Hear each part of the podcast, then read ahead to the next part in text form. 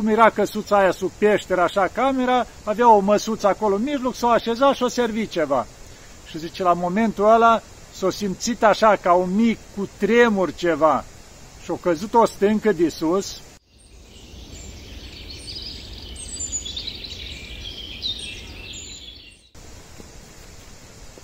Iată, dragii mei, că ne vedem iarăși ca să continuăm ce am început, după cum v-am spus.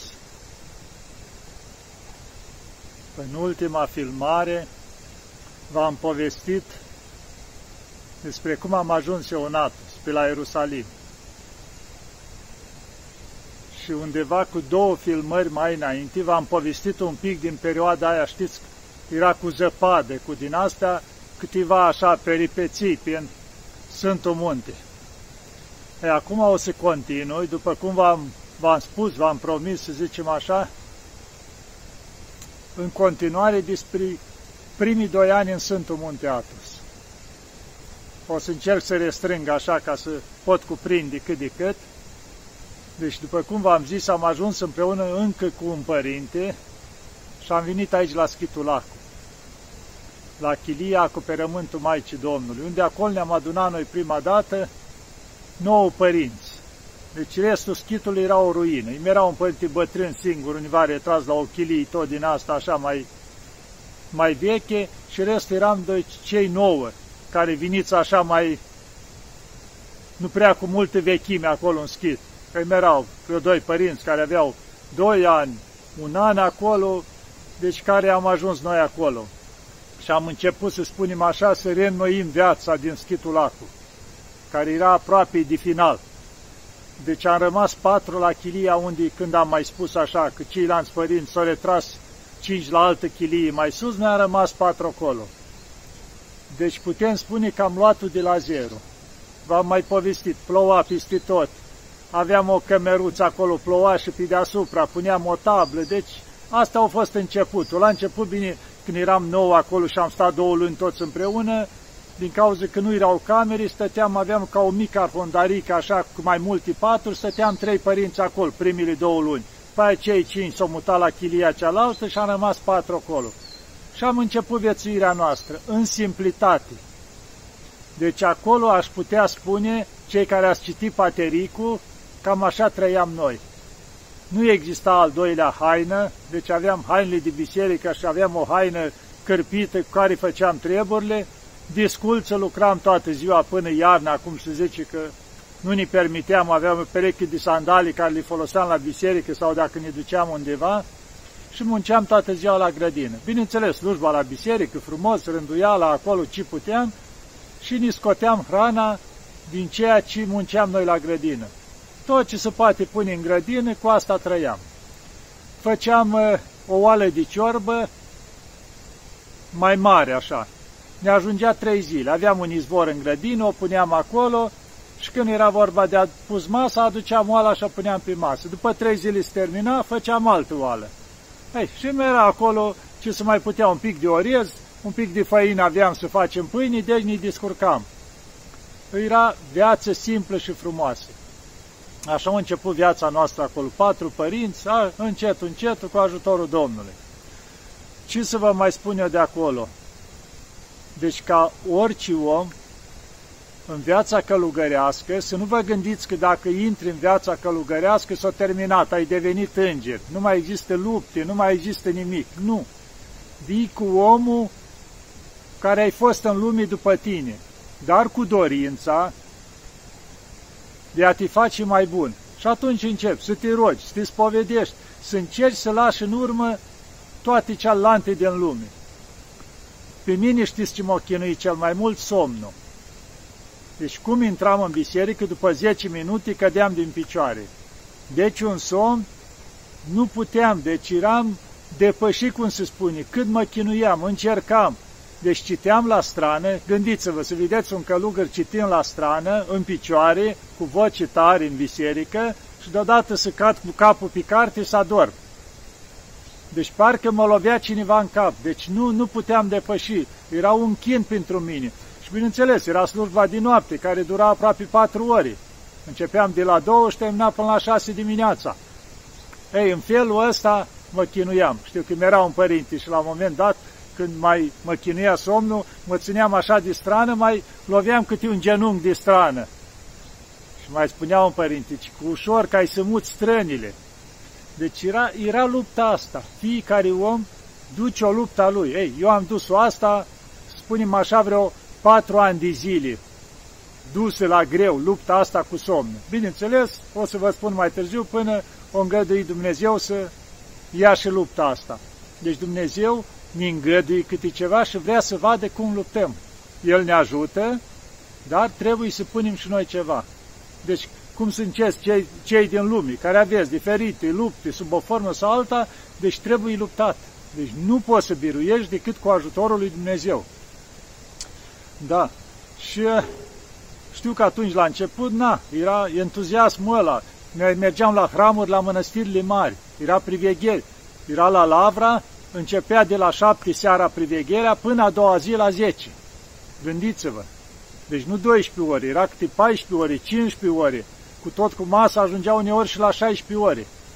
Stat lumânare în biserică, în picioare, mai te plimbai în jurul bisericii, iară intrai și stăteai. Deci era o nevoință, cum se spune, la sânge. După aia la mănăstire la Eviru, unde icoana Maicii Domnului, și acolo se face la fel hram mare, care tot așa priveghere. Deci toate mănăstirile făceau, dar erau unele mănăstiri care chiar era slujba lungă, ca să spunem așa, ca să ai 14 ore, 16 ore, deci vă dați seama. Da, și în felul ăsta continua viața. Atunci se mergea totul pe jos. Dar era o bucurie să mergi pe jos, să mergi de sculță, prin praf, prin pietre, prin asta, să te bucuri de orice frunză, putem spune, de orice izvor, de orice pasăre, de animal, era căprioare, porci sălbatici, șacali, vulpi, întâlneai pe drum așa, mergeai, deci, în, cum zice, în toată frumusețea asta, în spledoarea asta din grădina Maicii Domnului și ne bucuram în felul ăsta. Știu că odată am mers la un hram, la peșteră, la Sfântul Atanasie. Cred că cei care au mai ajuns știu acolo, peștera Sfântului Atanasie, făcut acum o chiliuță, o casă acolo și deasupra ai muntele așa de vreo 100 de metri, deci drept deasupra, ai peștera de sub. Ei, și după ce s-a făcut slujba acolo, chiar fusese, ne-am adunat la o chiliuță apropiată, acolo venise și episcopul Sfântului Munte, mi era un părinte, acum au plecat la Domnul Dumnezeu să-l ierti grec, care stătuse 5 ani în peșteră la Sfântul Atanasie și ni povestea din experiențele lui. Eram câțiva acolo, cum am spus, episcopul, părintele Ceala, erau vreo șase-șapte persoane acolo, eram și eu și început discuții duhovnicești. Și povestea părintele, zice, când am stat atunci cinci ani, și-o luat el ca un canon, așa, au vrut să stea acolo în peșteră, deci acolo erau lupte mari, acolo sta Sfântul Atanasie, lupte cu diavolul, așa. Și spunea el cum se cutremura câteodată noaptea, chiliuța, peștera, adică Vineau diavole acolo, dar o stat omul și s-a luptat acolo. Zice odată, mai venise un preot și cu încă un părinte, acolo erau trei sau patru ei acolo și s-au făcut Sfânta Liturghie. Și la urmă eu servi cu ceva, el fiind de acolo, din ce avea părinți, cum era căsuța aia sub peșteră, așa camera, avea o măsuță acolo în mijloc, s-o așeza și o servi ceva. Și zice, la momentul ăla s-a simțit așa ca un mic cu tremur ceva și-a căzut o stâncă de sus, de obicei acolo nu cad stânci de la sine, sunt foarte bine așa așezate, ținute de Maica Domnului. Și-a căzut o stâncă mare, o trecut prin acoperiș, o căzut, o fărma masa între ei, dar pe ei nu i-a atins deloc. Adică se vedea lupta, diavolul cum încerca să li facă rău, dar Maica Domnului și Sfântul Atanasie nu lăsa. Și în felul ăsta, o reușit părintele să, să stea cinci ani acolo și spunea că după aia nu mai rezistat. O lua și s-o retras la altă chilie. Adică era o luptă continuă cu diavolul acolo. Deci unde e nevoință mare, e și luptă mare, ca să știți. Deci întotdeauna. Și aici, în Sfântul Munte, adică este bucurie mare, multe bucurii, nu putem spune așa, dar sunt și ispite mari. Sunt și lupte mari necazuri mari, ca să spunem așa, uneori, sub o formă sau alta. Bine, cea mai mult, așa, deci, lupta cea mai mare e la nivelul minței. Pentru că aici se duce toată lupta, aici și aici. Și atunci lupta asta care omul trebuie să o ducă, să-și păzească mintea și să nu lasă să ducă la inimă. Tot ce vin gânduri din asta. Și asta înseamnă rugăciuni. Rugăciunii cât de multă, rugăciunii continuu. În special la Maica Domnului, fiind grădina ei aici. Și atunci trebuie o luptă continuă în felul ăsta.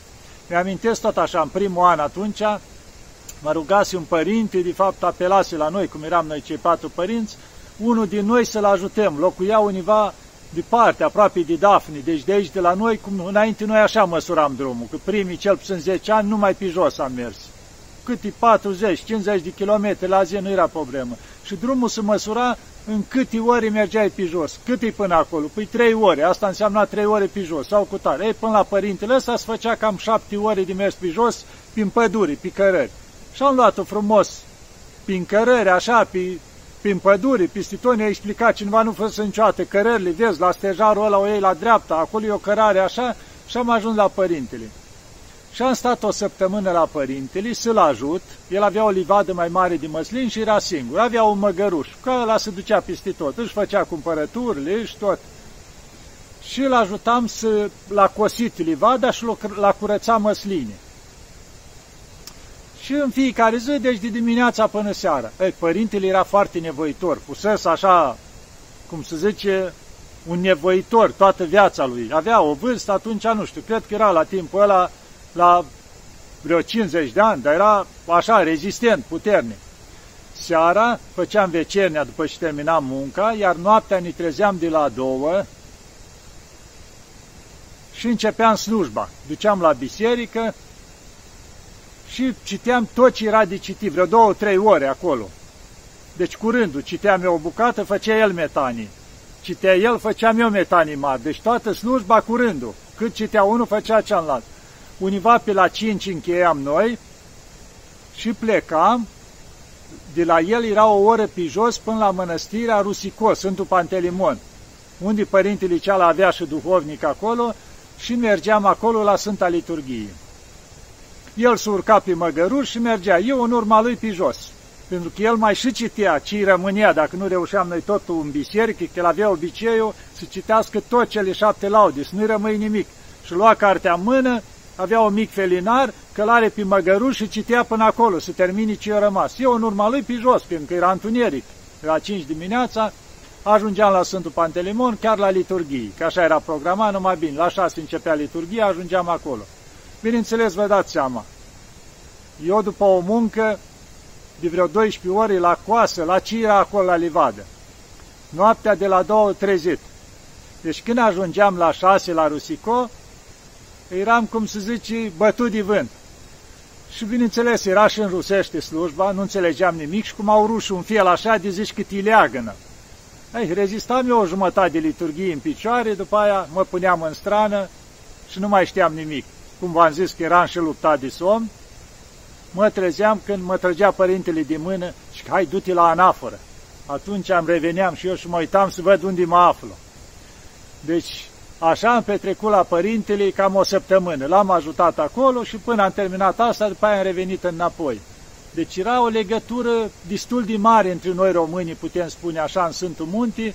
Ne duceam de la unii la alții, ne ajutam, mergeam pe la părintele la Colciu, era părintele Dionisi, bătrânul, mergeam, stăteam de vorbă cu el, se bucura mult, chiar uneori mergeam împreună și cu fratele meu, Părinte Dosoftei, care este tot aici la Chirii, la Sfântul Artemie, și mergeam la el. Și apoi ne povestea că și el vinise cu fratele lui Natus, la timpul lui la tinerețe, ne povestea cum a trecut el, cum și-o găsit, vreau și-o luat o chiliuță într-un loc, dar trebuia niște bani ca să o repare, să plătească mănăstire o sumă de bani, să-i dea chilia aceea și cum munceau cu ziua, se ducea la o mănăstire, cărau lemni, făceau pâini, diferite lucruri, ușor, ușor, era foarte greu în perioada aceea, vă dați seama, era din timpurile vechi bătrânul și multe lucruri minunate aflam de la, pe la bătrâni.